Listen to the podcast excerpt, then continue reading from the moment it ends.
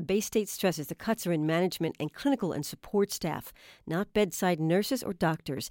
This comes at a time when Baystate officials say their system is one of the largest Medicaid providers in Massachusetts, but reimbursements are only about 70 cents on the dollar.